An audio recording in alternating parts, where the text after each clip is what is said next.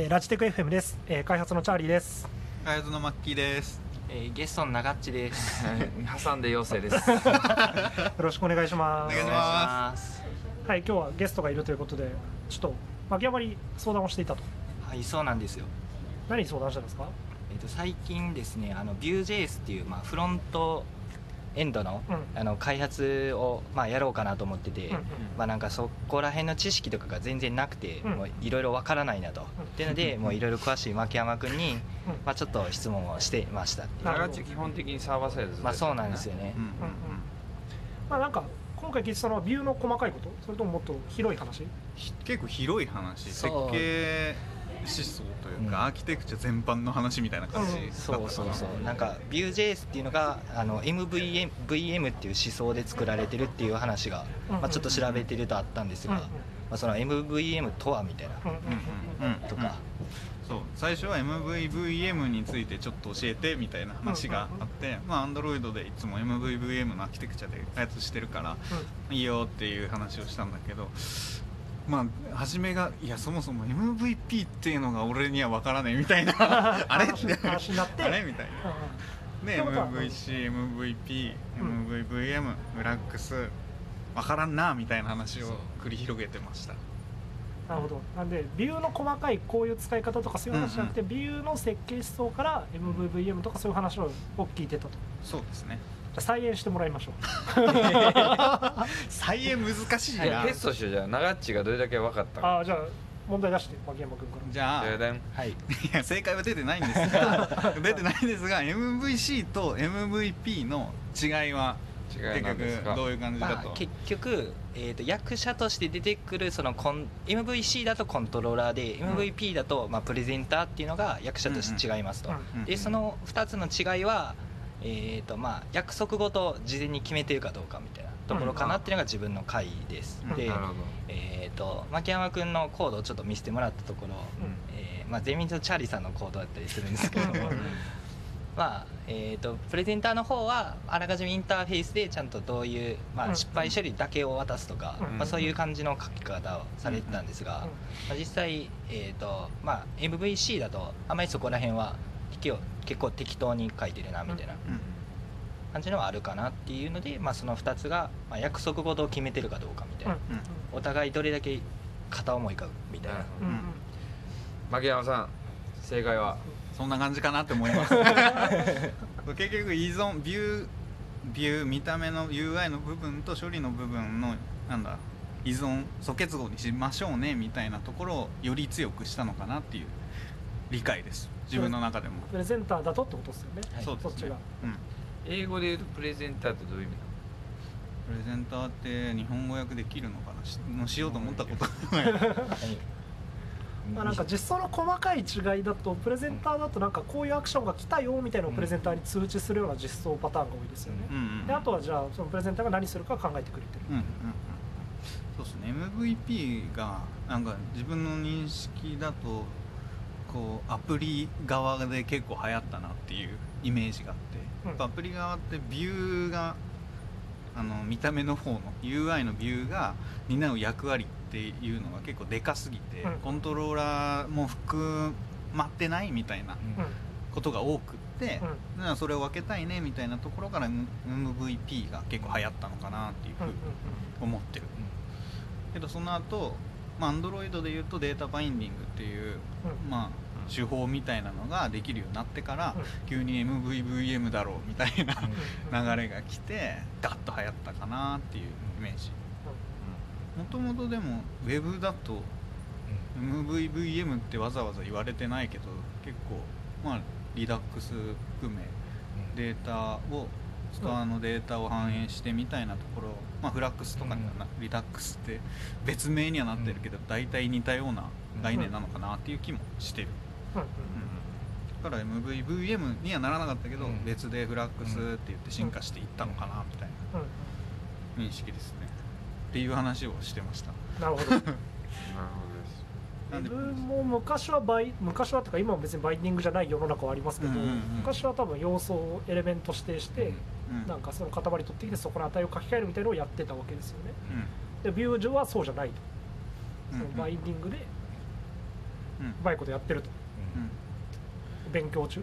勉 そそこで今説明を聞こうかと思ってました、あそまあ正直勉強中で、まあ、SPA、まあ、シングルページアプリケーションとかも、まあ、ろくに書いたことがないので、うん。うんまあ、いわゆるバーチャルドムとか、うん。最近そういう、まあ、流行りのフロントエンド系はちょっとまだ触り中って感じなんで、ちょっと勉強中っていう感じですね、なるほど。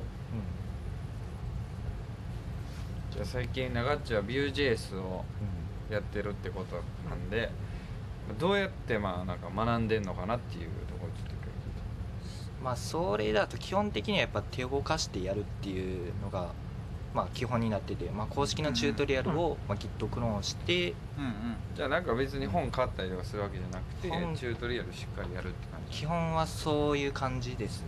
あ。あんまり本はえっ、となんかし思想思想本っていうかそのアーキテクチャうんの思想とかそういう学なんか教科書的なやつは読むんですが、うん。あんまりその具体的に技術書とかはすぐバージョンアップとかで、うんうん。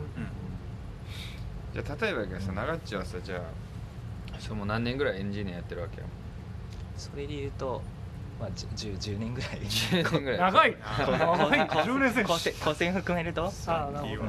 だからもうそうなってくると別に本から始めるというよりかはもう、なんていうの？あのそのチュートリアルをとりあえずやって、うん。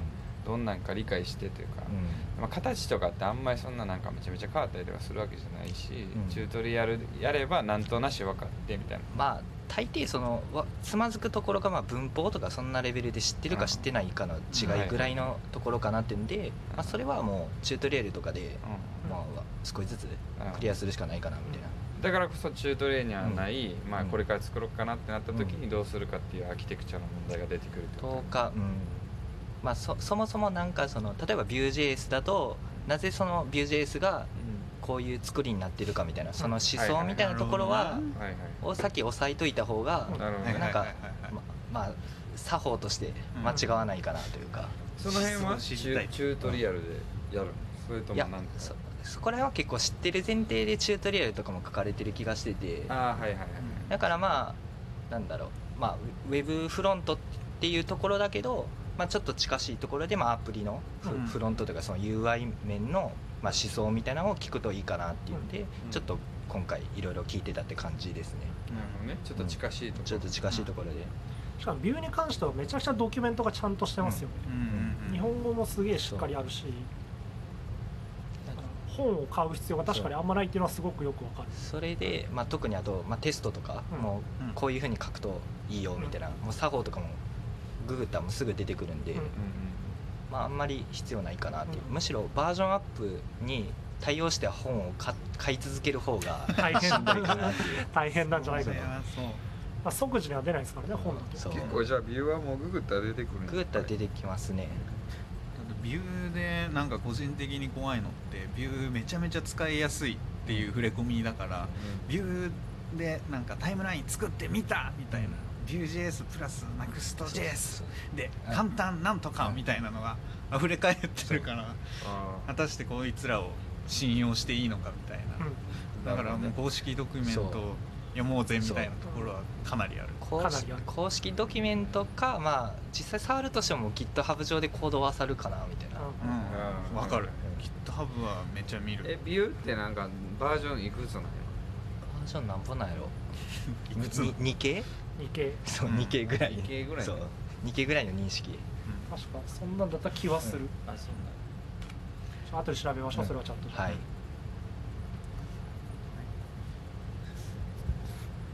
その JS 周りだとさ、まあ、 Vue と React がまあうん。使うフレームワークとかライブラリで大きくてあと TypeScript が結構出てきてるじそゃないですか。うですよね。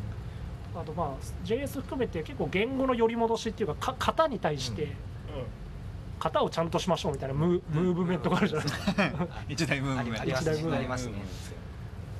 流れ的にさ C とかがあって型があるやつからうん。もっとパールとか PHP で簡単に書ける方になってまたちょっとそれじゃあ安定しないからってこうなってきたわけじゃないですか。